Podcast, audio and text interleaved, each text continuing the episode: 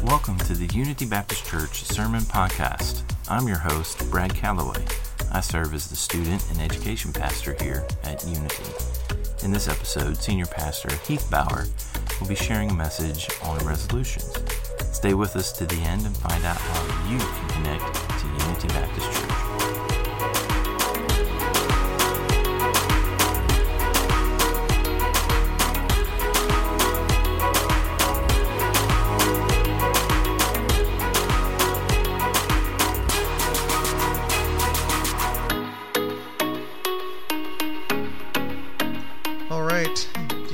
Open your Bibles to the book of Ezra, chapter seven. Ezra. If you don't know where that's at, flop to the middle of your Bibles. You'll probably end up in Psalms. Take a left, a few books, and you'll run into Ezra eventually. We're in the middle of a, a brief mini-series as we start the new year. About we talked about new year, new purpose. This year is, or this week is new year, new resolutions. New Year's resolutions. It's estimated by the New York Times that seventy-four percent of us Americans, we make some kind of resolution for the new year. And not surprisingly, thirty-nine percent of those resolutions involves our appetites and what we're going to change and what we eat, or possibly whether or not we're going to finally plug in that treadmill once again. What's surprising to me about the the statistic here is I think of the twenty-six percent, and I have to wonder what's going through their minds.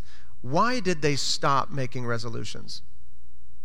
For most of us, we probably stopped making resolutions because we've made resolutions before and we didn't come through with it, and there's an acute sense of failure because we started something that we weren't able to finish, and so we've just kind of resolved in our heart that I'm just not going to make a resolution again, and that way I don't fail. What we don't understand is at that point, we have failed to make a resolution.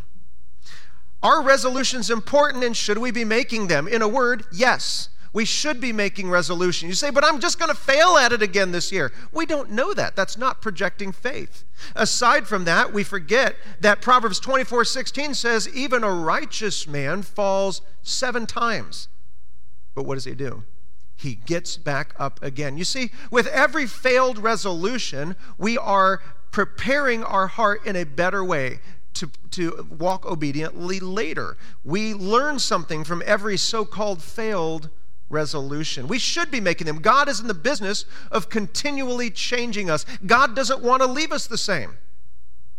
We're not just forgiven in Christ, we're converted and continually being converted through Christ. God doesn't want us to remain the same. He wants us to change. Second Corinthians five, verse seventeen says, therefore, if anyone is in Christ, okay, you're a believer, you've been baptized into Jesus, he is a new creation. The old has passed away, the new has come. The, that, those two words, has come, in the English is a single Greek word in the perfect tense, which means in the past something took place, but it continues to happen in the present and will continue on in the future. And so when we came into Jesus, we were changed fundamentally, but now we are continuing to be changed in Christ. It's what we call progressive sanctification.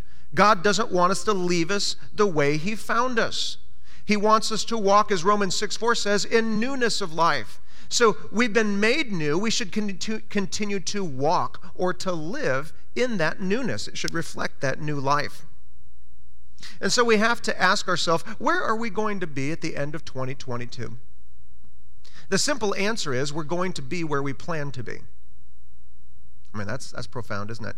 You don't just show up somewhere and discover that you've had some kind of meaningful life change without making intentional efforts to resolve to do that. Nobody just finds themselves on a stage on graduation day and said, wow, how did I earn that P H D? We don't just stumble into self-improvement. We don't just stumble into maturity. We don't stumble into, uh, you know, a one hundred fifty pound ripped six-pack ab body. We don't just fall into that. That's something that we make intentional resolutions to, to accomplish. We will be at the end of this year where we resolve to be. Today we're going to look at a man that you probably haven't done a lot of study on, a man named Ezra, a simple priest and a scribe in the nation of Israel, but God did mighty things through him. And Ezra in chapter seven is going to make a resolution. And of all the people in the world, Ezra had every reason in the world not to accomplish that resolution. He had a lot of things stacked against him. So let's look briefly at why did Ezra fulfill his resolutions for the year. First thing is we're going to see is he didn't blame his situation. Let's look a little bit at Ezra's situation and why he shouldn't have accomplished this resolution. In Ezra chapter seven, beginning in verse one, it says this, "Now after this, in the reign of Artaxerxes, king of Persia, Ezra, the son of Seraiah, son of Azariah, the son of Hilkiah." Do you want me to go on? I mean, it's a lot of names here. And then it, ultimately it leads up to the son of Aaron the priest. He's showing his lineage that he's of the Aaronic priesthood. "This Ezra went up from Babylonia." Ezra had no re- good reason to rise above the mediocrity of his age. Religion was at an all-time low. Uh, Israel itself, what's happening in their life right now? By just reading this text, we realize there's something wrong. Why? Because we're looking at Israel's history by timing it according to a Persian king. What do we care about a Persian king for? You see, there's this Persian king, Artaxerxes. We know he's the first of the Artaxerxes. It's simply a title. But this is Artaxerxes Longimanus who took this name. Why are we timing Jewish history with a Persian king? It's because right now the Jews are under the, what we call the Babylonian captivity. They're under the power, the domination of the Medo-Persian Empire. They're in timeout. They've disobeyed God. They've walked in idolatry, and God said, "Enough is enough. I told you what would happen if you get into idolatry, and now I'm taking you out of the land that I promised you, and I'm going to take the best and brightest of the land, and they're going to get deported into the nation of the Medo-Persian Empire and the Babylonians." You see, Israel had been fractured into a northern and southern kingdom due to sin. Shortly after the reign of King Solomon, the nation fractured into the northern kingdom of Israel, southern kingdom of Judah. And the northern kingdom of Israel was particularly wicked. They went zero for nineteen on good kings. They were entirely wicked, and in seven twenty-one, they were drug out of their land forcibly. Judah had a few good kings that kind of delayed, if you will, their judgment, but their judgment was also sure. In five eighty-seven B C, they too were taken into captive into Babylon. But this was not just a time of foreign domination, it was a time of foreign influence. They didn't just take the Jews out of their land. The goal of the Babylonians was to make the entire world Babylonian. And so they took Babylonians and they sent them into the land with the blue-collar Jews, or those who were old or poor or whatever they didn't want to bring into their land, and they intermarried. And then they took the best and the brightest, the leaders, the artisans, the you know the craftsmen, those who were skilled and educated, and they took them out of Israel, and then they brought them into the land of Babylon. And they taught that they gave them Babylonian names. You remember Daniel was given the name of Belteshazzar. Uh, you remember Shadrach, Meshach, and Abednego. For whatever reason, we still tell the story given their Babylonian names. Their Jewish names were Hananiah, Azariah, and Mishael.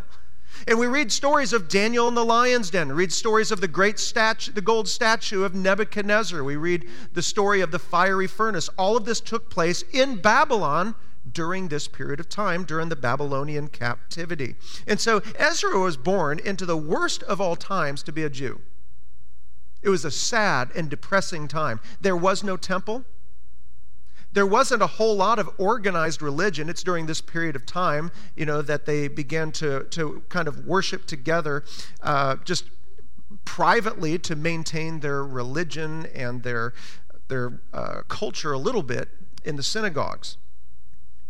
Even the people around the Jews began to become more comfortable in Babylonia, okay? They were, sure, they would complain about being in Babylon and not being in the promised land, but how many of them actually went back with Ezra? Very few, okay? There was a whole lot of Jews. It's been estimated some eighty or ninety thousand Jews remained even after all three waves of the Jews returned back to the land. They enjoyed their time in Babylon. They became, they became too comfortable with Babylonian uh, T V channels and Babylonian, you know, shopping malls and just the life of Babylonia. Okay, there's, there's, there's so much to enjoy there. They became too much like the people that they were around. There's all, why else should Ezra not have succeeded? Uh, he himself wasn't anybody terribly special. Okay, he was not a high priest. He wasn't a governor. He wasn't some major leader of any kind. I mean, when we we talk about major leaders, they don't need an introduction. When we say Moses, the Bible doesn't have to say, you know, Moses, son of this guy, son of this guy, son of this guy. You know, they. But with Ezra, they'll have to be like, he'll say, you know, Ezra. And people say, Ezra who? Oh, you know, Ezra, the son of Seraiah, son of Azariah, son of Hilkiah, yada, yada, yada, yada, Aaron. This Ezra is what, that's all he gets. You know, this guy, this this Ezra. Oh, oh, okay, that guy.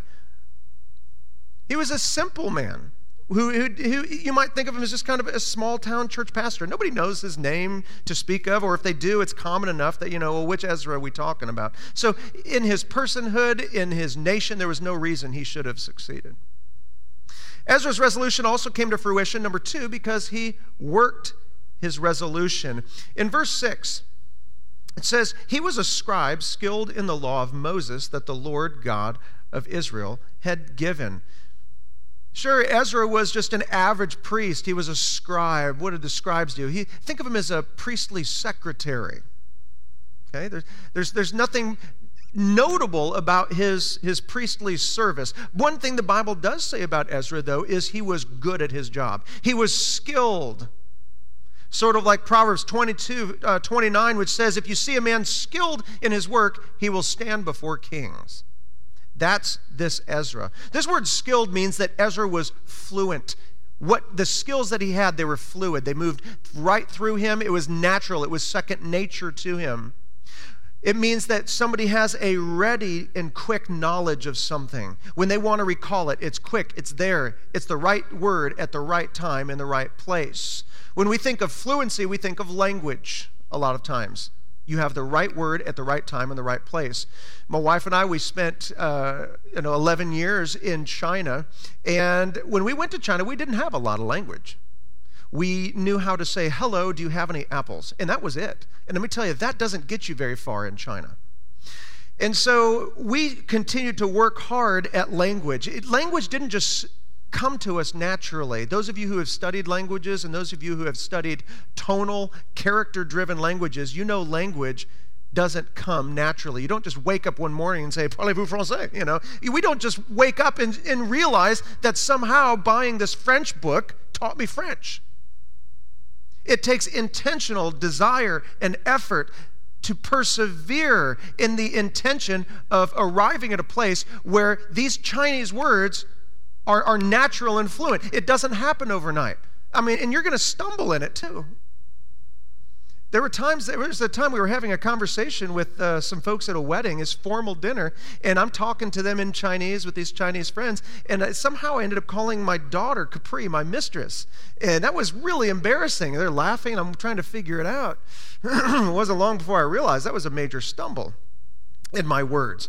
Uh, the, the word for mother and horse in Chinese are separated only by a slight tonal difference. So we got to be careful with that one. And so in, in language, to come to a place of fluency, you have to be intentional and give great effort continually and persevere to come to a place where you have the right word at the right time for the right people. But the Bible says that, that Ezra wasn't simply skilled in words. He was skilled in what? In the law of Moses. He was skilled in the Bible. He was fluent. uh, Ezra was able to bring the right verse at the right time to the right people.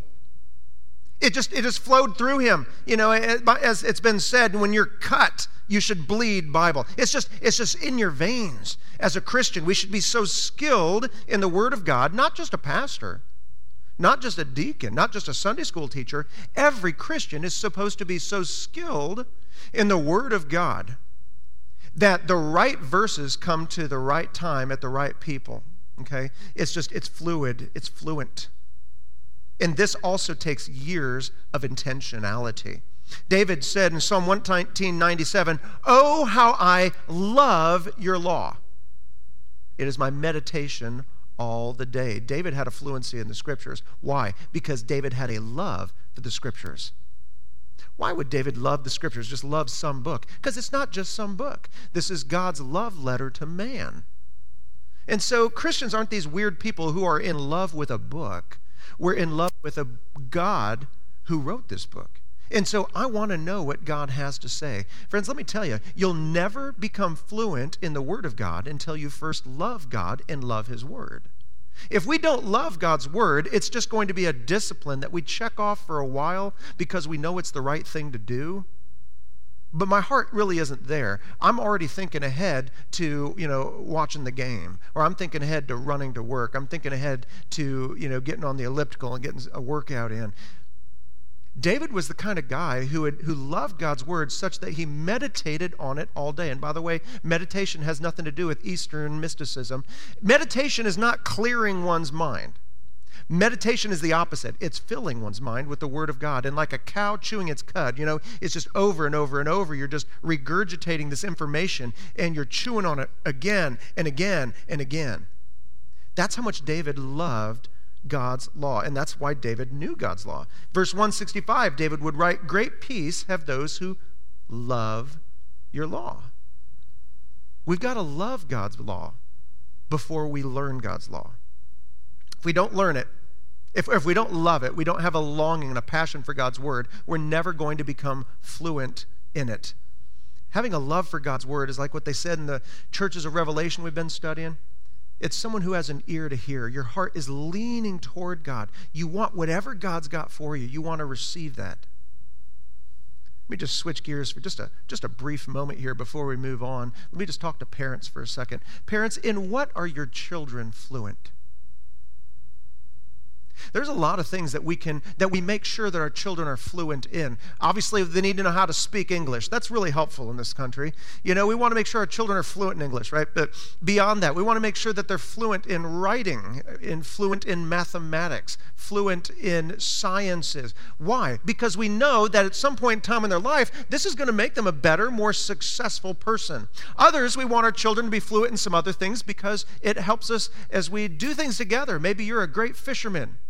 You know, uh, I, I imagine that Kevin Riddle probably took his children out fishing a couple of times, made sure they were fluent in certain things. You know, that they were going to learn what kind of fish are in what kind of lakes, what time of the day to go fishing. You know, some fish you, you go fishing in the early morning for them, some of them late at night. Never when it's convenient, by the way, uh, always in early in the morning or late at night. And you have to know what kind of lures they want. And you...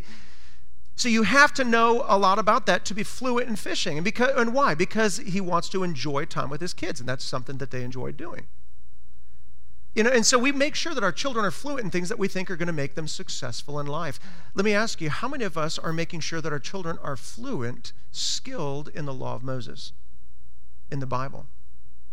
If we are making sure that our children are fluent in God's word, it's because we actually believe that God's word is essential for their success in life. Sort of like Teddy Roosevelt once said, a, a thorough knowledge of the scripture is worth more than a college education. Why? It's because a college education can teach you how to make a living, can teach you how to earn money so that you can buy a house, you can buy a car, you can, you can do life. College can teach you how to make a living, but it can't teach you how to make a life. That same child who makes a lot of money might still bust up three marriages, might still have a horrible relationship with their children, might be uh, hopelessly hooked on some kind of addiction. They might be torpedoing their life by breaking the law. That's why we have to make sure that our children are fluent in God's word, because we believe that God's word is useful. You say, but my child, they don't want to come to church. My child, they don't want to go to Sunday school. They don't want to go to Awanas.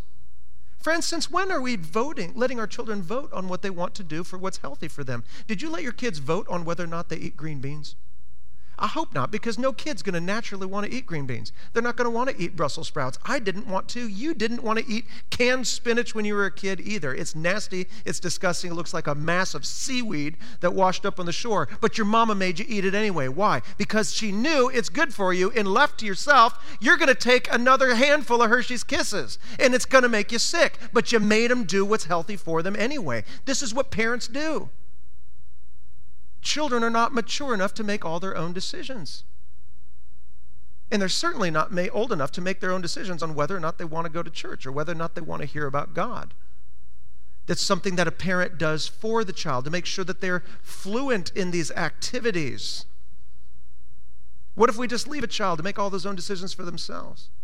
Proverbs twenty-nine fifteen answers that. The rod and reproof give wisdom. By the way, does the Bible teach spanking? Right here in about fifteen other verses in Proverbs alone. Not talking about abuse. I'm not talking about anger. That's another sermon for another day, though. Uh, he says, but a child left to himself, a parent who will not stop their sin, will not stop their evil, will not confront them, just kind of lets the kid do his own thing, even within your house. A child left to himself to make all his own decisions, what are they going to do? He's going to bring shame to his mother. What's that saying? It means a child left to himself, allowed to make his own decisions about God, his own decisions about health, his own decisions about authority, right and wrong. They're going to be a prayer request by age twenty-five. When our children are little, our, one of our great prayer requests is, God, help them, you know, you know, marry a good person, uh, help them to make a lot of money and to do well in life. But in our old age, friends, what is our prayer request for our children? Dear God, may they come back to church.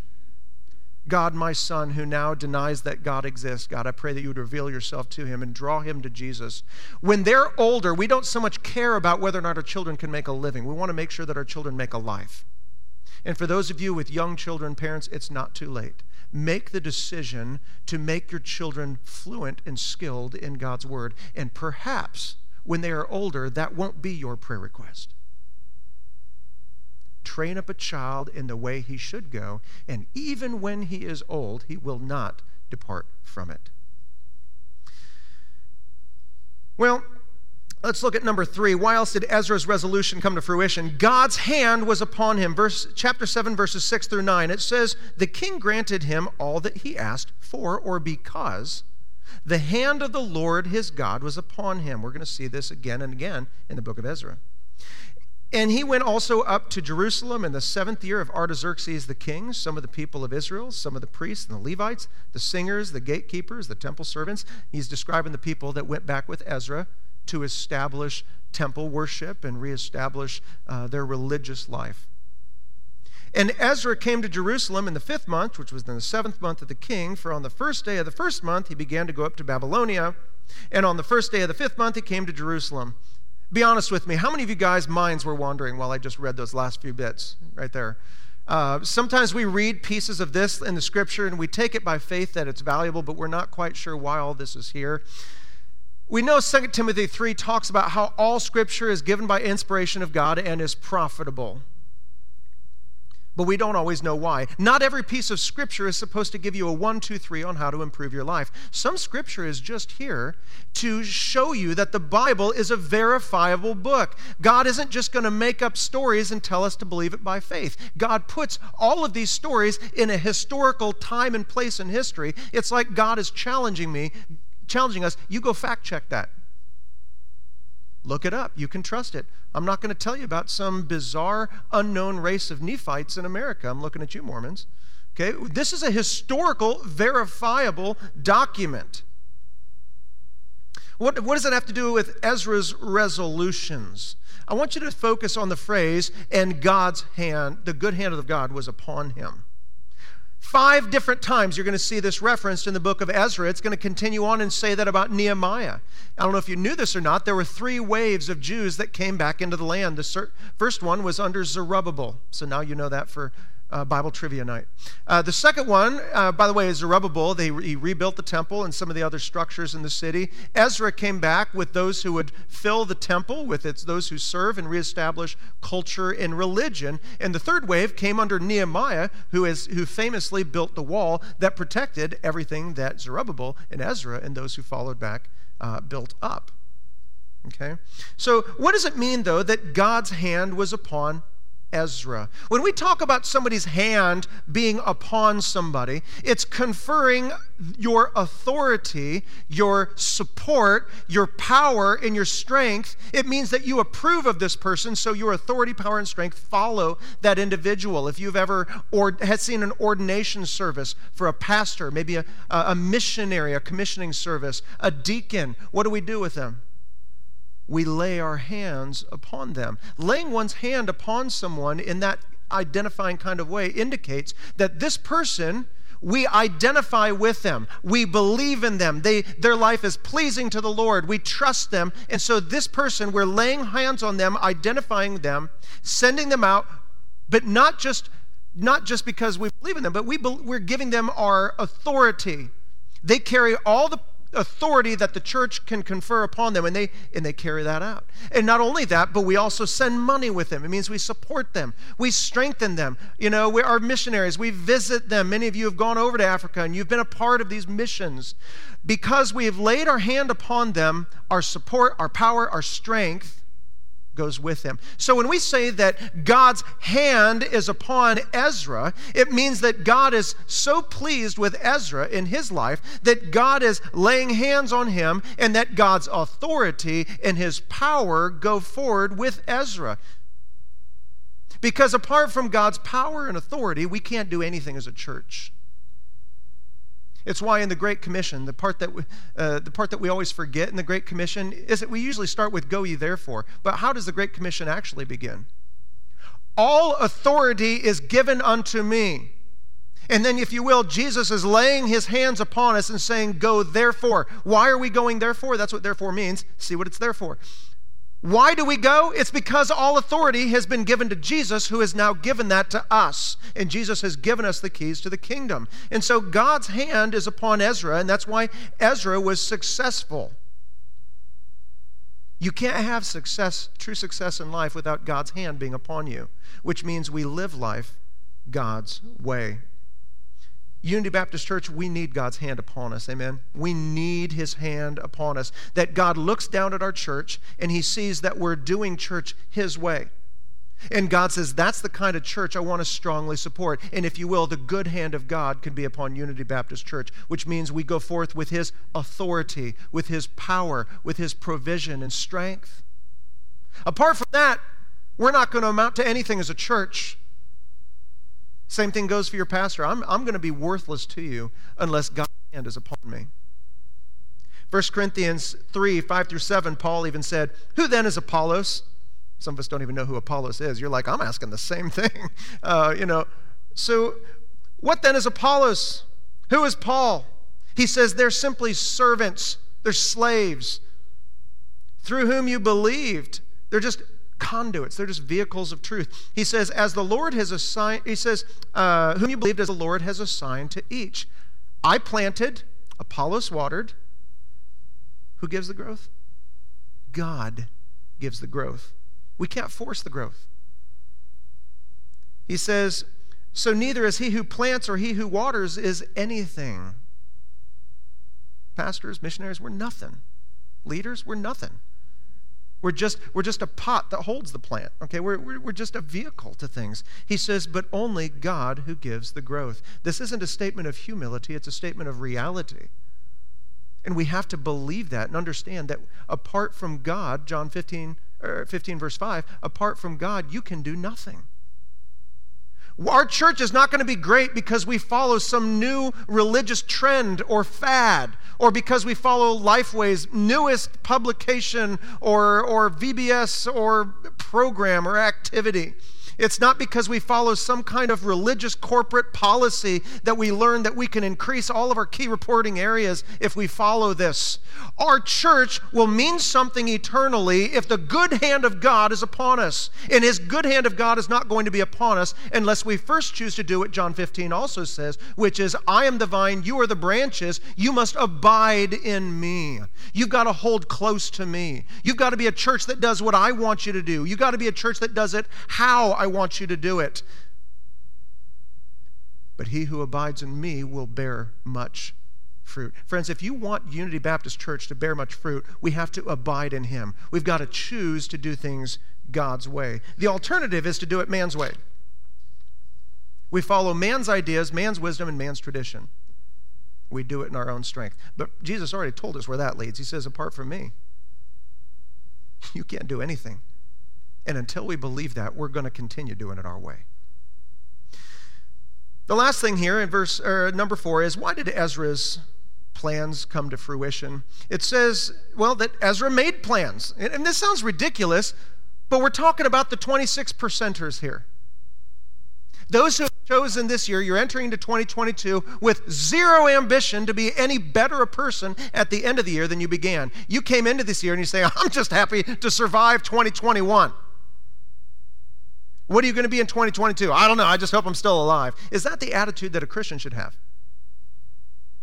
That we have zero ambition to be any better, any more mature, any more mighty in the Lord or skilled in the law of Moses than we were at the beginning of twenty twenty-two. It doesn't show faith if we're not making those resolutions. Those God, like, like Ezra, I want to resolve myself to being a more mature, devoted follower at the end of twenty twenty-two than how I began. So in this verse, in verse ten, we're going to see Ezra's resolution, what it was. By the way, this would make a fantastic memory verse. Ezra chapter seven, verse ten says, for Ezra had set his heart to study the law of the Lord, to do it, and to teach his statutes and rules in Israel. Those of you who are at home, read this together with me out loud if you want to. It'll help you memorize it. But I just want you to drill this in. For Ezra had set his heart to study the law of the Lord, to do it, and to teach his statutes and rules in Israel. Friends, this is a, this is a verse worth writing down and memorizing. I encourage you to do that. Make, make that a resolution. I'm going to learn one Bible verse this year, which is probably one more than we learned last year. Okay, so it's a good start. So this is a resolution, friends, worth living for. You get back on the treadmill and that's your resolution. I think that's a good resolution. Maybe you'll be one of those we talked about last week who goes, makes it to eighty instead of seventy. So physical exercise, it's, it has its benefits. First Timothy four eight says, for while bodily training is of some value, godliness is value in every way as it holds promise for this present life, right? And also for what? The life to come. In other words, training in godliness, making ourselves and our children fluent in the Word of God, it's going to help us live the most full life that we're supposed to enjoy today, but also it affects our eternal future. Now, all of a sudden, that looks like a much more important resolution than whether or not I get back on the treadmill, whether or not I start drinking protein shakes this year. We've got to resolve, because just like none of you have six-pack abs because you accidentally stumbled into it, none of us are going to come to the end of twenty-two and just go, look how much more mature I am in Christ than I was at the beginning of twenty twenty-two. It doesn't happen by accident. Like fluency in any skill, it's going to take disciplined perseverance to arrive at that location. The Bible says that Ezra set his heart to do something. Okay, this is the word, this is the word where we get resolution. To set one's heart in the Hebrew simply means to make a firm commitment toward a course of action. You're making a firm commitment to do something. It's the exact same Hebrew word that was used of the Israelites who made a firm commitment to obey God in a certain area. When God would give them manna from heaven every day, on the Sabbath, they weren't supposed to gather manna because that would have been work, and they weren't supposed to work on the Sabbath. So the night before, the day before, on Friday, the Jews had to make a firm commitment to gather double for that day so they didn't have to work on the Sabbath. That's the same word. It's a firm commitment. I'm going to choose. Yes, it's a pain to gather double today and not to gather the next day and to eat leftovers. Nobody likes leftovers. But I'm going to make a firm commitment, and I'm going to follow it through because this is what God wants.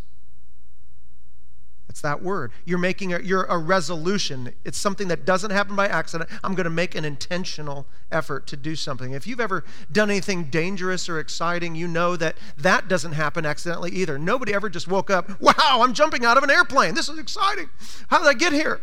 You know, you had to think through this thing. You know, there's one time when I was a young fella in Iowa, I went rappelling off cliffs. And I know you're already laughing. You went rappelling off cliffs in Iowa. I bet you that was fun, you know. But uh, you, we went rappelling to a place in northeast Iowa called Cherry Point. And there were thirty, sixty, and even ninety-foot cliffs. Let me tell you, to a person who's never rappelled, that's still intimidating. And so we'd get off these cliffs, and before I went down, I was I was pretty intimidated, honestly. And I had to watch several people not fall to their death before I decided I was going to try this thing. And so we get all suited up, I get roped up, and I, I didn't just leap off. I had to really think through this. Okay, I'm not going to die. I'm not going to die. Jesus says I'm with you, and all right, I'm, I'm going to do this thing. And so I'm just kind of, here we go, here we go, here we go. What am I doing? I'm resolving in my heart that I'm going to follow through on a certain action, but it doesn't happen until I first resolve my heart. I steel my heart. I will do this. I'm going to do this. And then pretty soon, you know, you find yourself jumping off mountains with a rope and regretting it halfway down. But it was it was a lot of fun. This is the word for resolution, that you realize there's something that needs to be done, and you just, you're you're resolving in your heart, you're thinking about it, you're contemplating, I'm going to do this, how am I going to do this? I know I need to do this, I'm going to do this. By God's grace, I will grow, or I will be more mature in Christ by the end of twenty twenty-one. How? Resolution isn't just a resolution. I'm going to be a better person. No, you've got to resolve to do certain things to be a, a better person. So what are the things that Ezra resolved to do? The first, the, the three things he mentioned here in his resolution is that he's going to study the law of God. He's going to do it, and he's going to teach his statutes and rules in Israel. To study the law of God. Ezra's com- spiritual commitment is that he's going to read and study the Bible. He's not just going to rely for his spiritual knowledge on what he gets on a Sunday morning. Did you know there's a lot of Christians who, who think that it's adequate? That their Bible knowledge is adequate just for what they gather here on a Sunday morning? Friends, you know, forty minutes on a Sunday morning, is that really enough to carry you throughout the entire week, throughout your entire life? I mean, we watch, that's that's one episode of a show. That's not, you're never going to become fluent in God's word if you trust in me for all of your Bible knowledge. Besides, I'm just a man. You don't, I'm not your authority. God's word is your authority. The Bereans in Acts seventeen, it says they searched the word how often? Daily.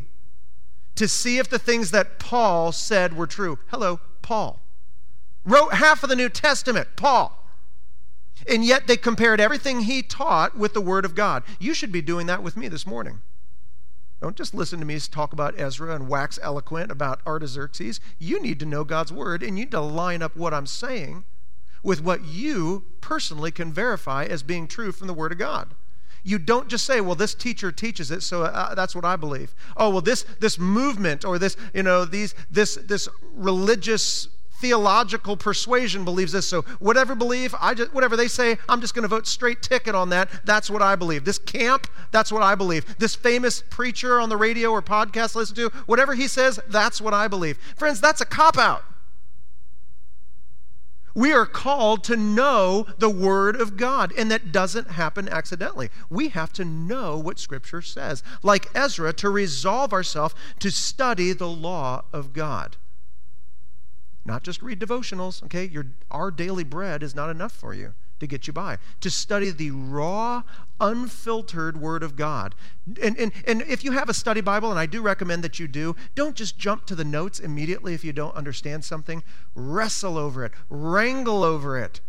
Compare it to the cross-references you find in the columns or, or in the, the subtext there in your in the verses themselves. Study, compare Scripture with Scripture, come to an understanding, and only use those notes to corroborate, to verify the things that you've already discovered to be true in God's Word. And only then do we become skilled or fluent in the Word of God. I want to appreciate those who, like Howard and some others who are right now are, are pushing it out on the internet. Hey, read through the Bible in a year. That's a noble goal. If you don't have a spiritual resolution, why don't you consider making that your goal for twenty twenty-two. I'm going to read through the entire Scriptures in one year.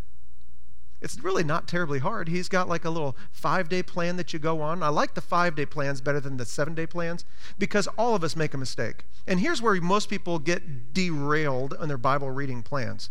you miss a couple of days, you get behind, and you start seeing, oh, what's to, what's my where's my last reading? Let's see, February fourteenth. What's today? May seventeenth. And you're like, ah, I'm so far behind, I'll never catch up. And we quit. Well, here, if you have a five-day plan, you can miss a day or two every single week and still be on track. And it will still, those five days, only take you about fifteen minutes to read that. Now, I spend more than fifteen minutes in the bathroom, okay, each day. I could easily read this. We can find time for the things that we want to do. So rather than watching fifteen minutes of cat videos and people, you know, uh, you know, jumping into the pool and hitting their face on the side of the pool, why don't we maybe think about reading the Bible for those fifteen minutes? And then you can watch all the cat videos you want, but knowing that you are filling your mind and becoming skilled in the Word of God. It's a noble goal. But Ezra didn't just want to know what the Word of God says, because knowledge is a component of discipleship, but it's not everything. God wants us to obey what we read, doesn't he? And that's part of Ezra's commitment. He wants to, he set his heart to know the Word of God, certainly to study it. He says, but also to do it. He wants to be a doer of the word. Doesn't that remind you of James one twenty-two? It says, but be doers of the word and not hearers only. Because if we if we read the word of God and we hear the word of God, we have knowledge of the word of God, but we don't obey the word of God, what have we done? We have deceived ourselves. We think we're spiritual because we always have the right answer in Sunday school. We think we're spiritual because we have a certain title in the church. We think spirituality is something that it's not. Just knowing God's word or admitting that that's the right way is not does not make one spiritual. We have to choose to resolve to obey, to follow, to take action on the things that we've read, and that was his intention. James one twenty-five also says, but the one who looks into the perfect law, the law of liberty. By the way, the Bible's called the law of liberty. We think of the Bible as giving us restrictions. Oh, the Bible is so difficult. I'm in prison. What does James call it? It's the law of liberty. The law that sets me free. I'm not bound to sin. The one who looks into that law and perseveres, which is what it's going to take. You're going to have to intentionally push some things out of your life to include the things that are most important. To perseveres, who's no longer a hearer who forgets, but a doer who acts, he will be what? Blessed in his doing. You know what that is? The good hand of God is upon you. Are you telling me that if I choose and commit and resolve in my heart to study the Word of God and to commit myself to obeying whatever I read, no matter how hard it is, that that will result in God's hand being upon me and bless me in whatever I'm doing? That's exactly what James is saying. It's not that, the, the concept is not that hard. The execution is where it's difficult. The last part of his resolution was to teach his statutes and rules. He wasn't just going to learn the Bible. He wasn't just going to uh, to teach it or to, to obey it. He wanted to teach others. You see, when you're a baby eagle, you learn how to feed yourself. You learn how to fly for yourself. What does a mature mother eagle do? She teaches the babies how to feed. She teaches those babies how to fly, bears them up under her back, and she drops them off, and she swoops down and picks them up again. And she teaches them. That's what mature Christian maturity is. We're no longer just trying to learn how to take care of me. You know you're a mature believer when you are studying the law of God, you're practicing the law of God, and now you look around, you're like, hey, I could help this guy or this guy. I could help others grow in their walk with Christ. That's where maturity starts to take place. You're the mother eagle teaching others how to feed. You're the mother eagle teaching others how to fly.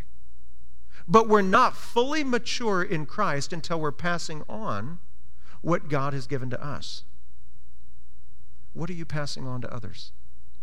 Who is it in your life that is a more spiritual person because of your life, your words, your testimony, and your ministry? Can we truly say that we're mature in Christ until we're doing that? He said that he was committed to teaching others two things, statutes and rules. A statute is an expectation from a higher power to those underneath them. We have certain statutes in this city. Try playing loud music at one a.m. and see if one of those statutes doesn't get called. You know, somebody's, your neighbor's going to call up and they're going to call you to that statute. It's an expectation that you're going to follow that. You know, you can't build a liquor store so many feet from a church. Why? There's a statute. There's an expectation. Ezra is saying that God's word is not just a list of advice, that if you want to live a good life, live it, but if you want to ignore it, go ahead. He's saying that God's word has statutes, expectations from a higher power to us. God actually expects that we're going to seek his word and to follow it. And so Ezra is going to teach those things. But also God gives us rules. This is a legal term. It's a court ruling. This is right. This is wrong. What he's saying is that, and when it comes to ethical and moral issues, God has issued a ruling on things like abortion, homosexuality, uh, drunkenness, uh, immorality, and all these other things. God has already issued a ruling. There's a meme going around the internet that says, if God has spoken, your opinion really doesn't matter. When we give an opinion that's contrary to God's ruling, we have judged God. When we give an opinion contrary to where God has already ruled, we are now judging God. We're telling the judge, you're wrong.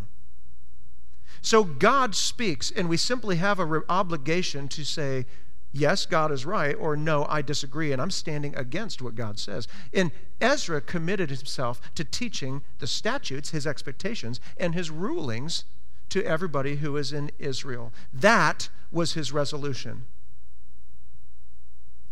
There's a joke that goes like this. Says Bill called his parents to wish them a happy new year. His dad gets on the phone. He says, Dad, what's your resolution for the new year? And his dad says, to make your mother as happy as I can all year. So, all right. Mom gets on the phone. He says, well, Mom, what's your resolution? She says, to see that your dad keeps his New Year's resolution. And we laugh. We're more likely grown because it's more like a dad joke. But it, it illustrates the point.